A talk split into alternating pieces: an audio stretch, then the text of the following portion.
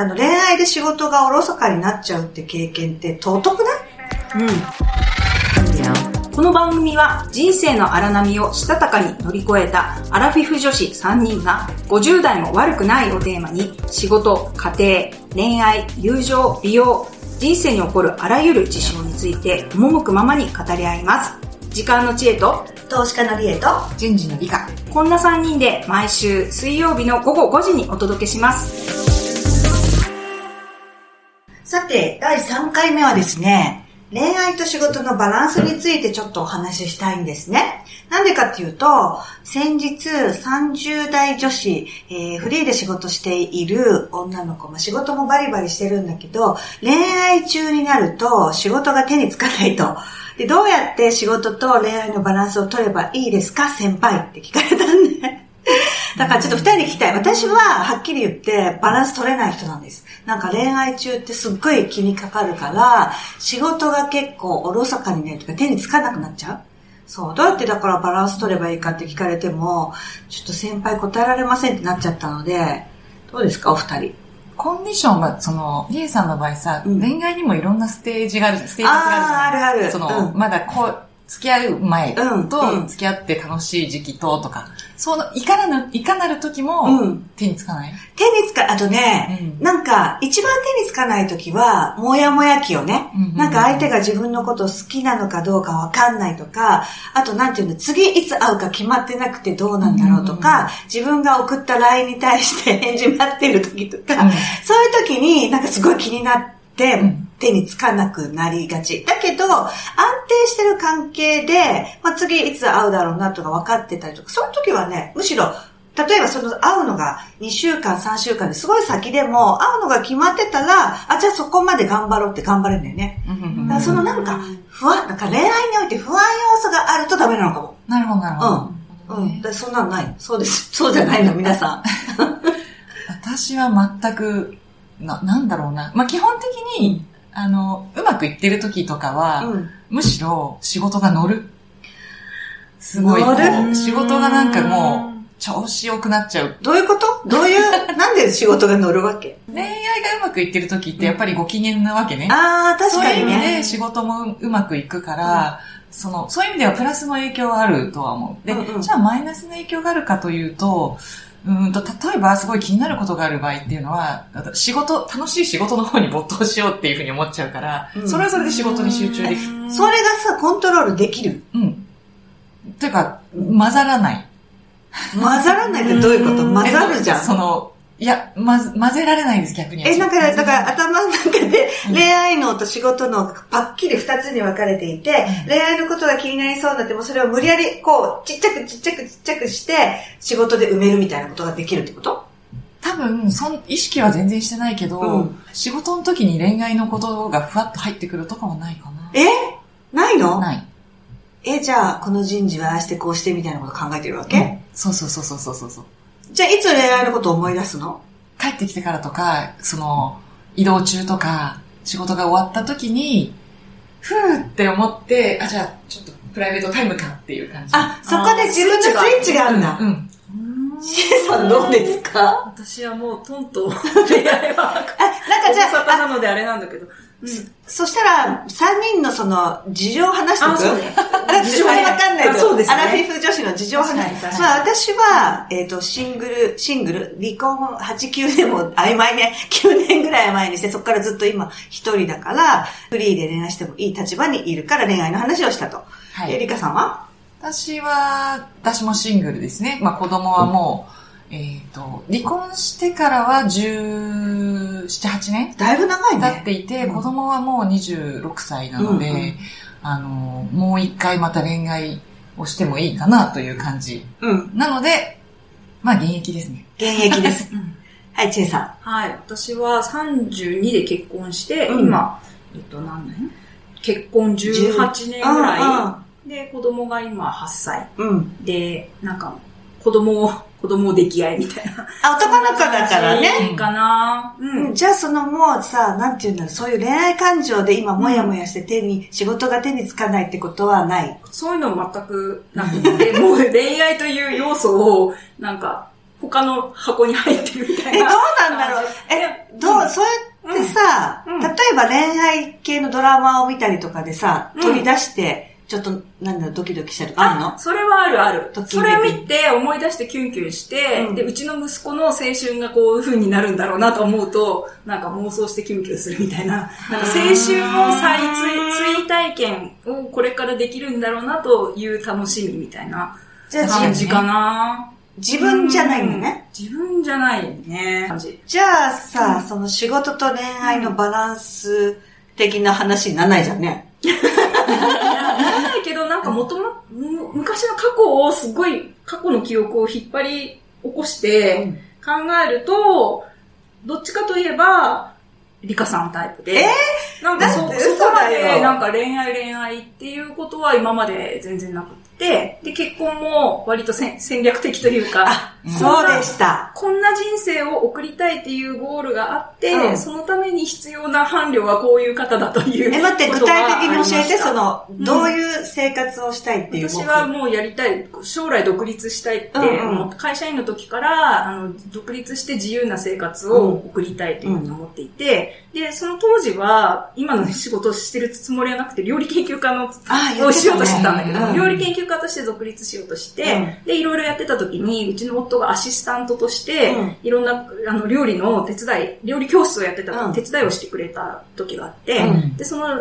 手伝いをしてくれた時の働きぶりがもう最高、 最高に良かっさすた。がなんか先回りし見るところが違て、うあの、いろんな生徒さんへの心配が完璧、うんで、かつ、終わった後にフィードバックで、私のダメだったところとかも、ちゃんと今後の戦略からして、うんなんか私のマネージャーのよううんうんなうん仕事ぶりを結構前に、にそういうことを見て、うんあ、この人を逃してはいけないと思っなて、るほどえ、それってもう恋愛関係だった時なのうん、恋愛関係で、彼氏彼女の時に、そういうサポートを、うちの夫はう好んきな人だったうんんで、うんサポータータイプサポータータイプ、うんなので、なんか俺が俺がって言って嫉妬するようなタイプではないってことがあって、で、過去になんか、俺、俺が俺がタイプの人と張り合うっていうのはそういえばあったって今思い出しうた。んうんうんうんなんか焼きもちかつ焼いちゃ焼うきような。もち焼いて、うんなんか自分の方が優秀だってマウント取るよういやな男性。男の人多くないうん、うん多いのよ。うんあとは、それはさ、うんはっきりは言わないけど、うんそうなんね。とは、うん。表面上はね、認めてあげたい表け面ど上応援してるよとか言っってて。言うけど、でも実は面白くない人そういるそようそう ね。そう。だからそういう人じゃないってことが分かって、うんわ、この人は逃したくないと思い、うん囲い込んで結婚までえ追い待って、囲い込んだみたいな。込むってな、あの、ひな犬が羊をこうやって追いあ詰でめもていく本感当じにで。そんな感じかもしれなくて、うちの夫、弟が結婚し、結うん私た私たちが結婚する前に弟が結婚したんだけども、その時に、なんか結婚式うにん一緒に連れて行って、なるほど、それは、それはね、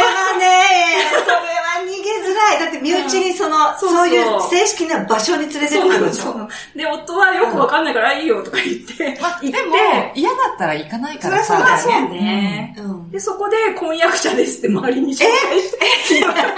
どいよね、みたいな。かなりの囲い込み作戦。何も言う前に。何も言う前に婚約しようってして言ってない言うの前に婚約者ですってみんなの前に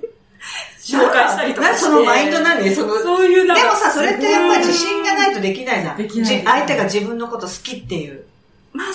きだろうな、でも自分からは言ってこないだろうなと分かったので、うんそれは戦略を練って言う、言わざるを得ない状況に追い込むみたいな。まあまあでも、相手もそれが楽楽というか、あそうそうそうありがあ、たそう、かったかも相しれ性だね。うんそれでいいの、いいタイプ。うんそれがいいか悪いかはやっぱり人それぞれだと思うっん、て。確かに。ね、嫌な人は嫌かもしれないけうど、んそこも含めて相性良かったんだろうね。そうだね。うんそんな感じで、なのはでい、目標型、逆算型で恋愛もしてました。え、え、ちょっと待って、ちょこの最初のテーマに戻ると、はい恋愛と仕事のバランスなわうけ。んだからさ、その目標設定して囲い込む話ではないんですよ。はい、すいません。どうすればいいんだじゃあ、どうすればいいんだよ。 J さんにとってはうんうん、恋愛も仕事のうち。あ確かにそういう感じ。仕事と恋な愛んは、か、ハウ同じハウハウは一緒なわけよ。目標のあ、確かにそう。ゴールは違うけど、ハウは一緒だまかさら。に言語化してくれた。うんそうえ、そんな感待っじて、。じゃあ、私もそうなのかな、私も仕事が、そういう戦略型じゃなくて、割と、うんうんこう、感情が、ふんわり型みたいな。なんかそなるほのど時のノリ、ノリ、ノリ型だから、はい。恋愛もノリ型ってなっちゃってるから。だおーからそういう意味では一緒なるほどね。いや、違う かな一緒だちょっとなんか今強引すぎる気がするけど。いや、そんなわけないよね。仕事はそんなになんか感情で、なんていうのはブレちゃいけないもんね。結果で、そうね結果がブレちゃいけないから、やっぱり自分の中ではそういう分けてんだろうな。分けてると思う。だっ。てう、んすごい継続力だもん。そう D さんそうって一だ回よね始めるとめっちゃやるじゃん。そう、だからね、集終わ中して何かを始めると終わりがないから、どんどんやること増えちゃうの。そうだね。んやっぱ、かん恋愛はさ、右の脳みそでやるけどさ、仕事は左の脳みそがやっぱ違うんじゃないやってんのかな過去がうん。だけど、だから恋愛中はそのさ、うん恋愛脳みそ、こう、うん仕事の邪魔をしてくるよね。うんで、30代ぐらいだとなおさらそうじゃん。だけどうん今頑張らないとキャリアがとかさ、うこんれ負けたくないとかあるから、タイミングが大事だかそうらね。そうそう、余計もやもやしちゃうのはある。私たちとか多分さ、そういうところでもこなせる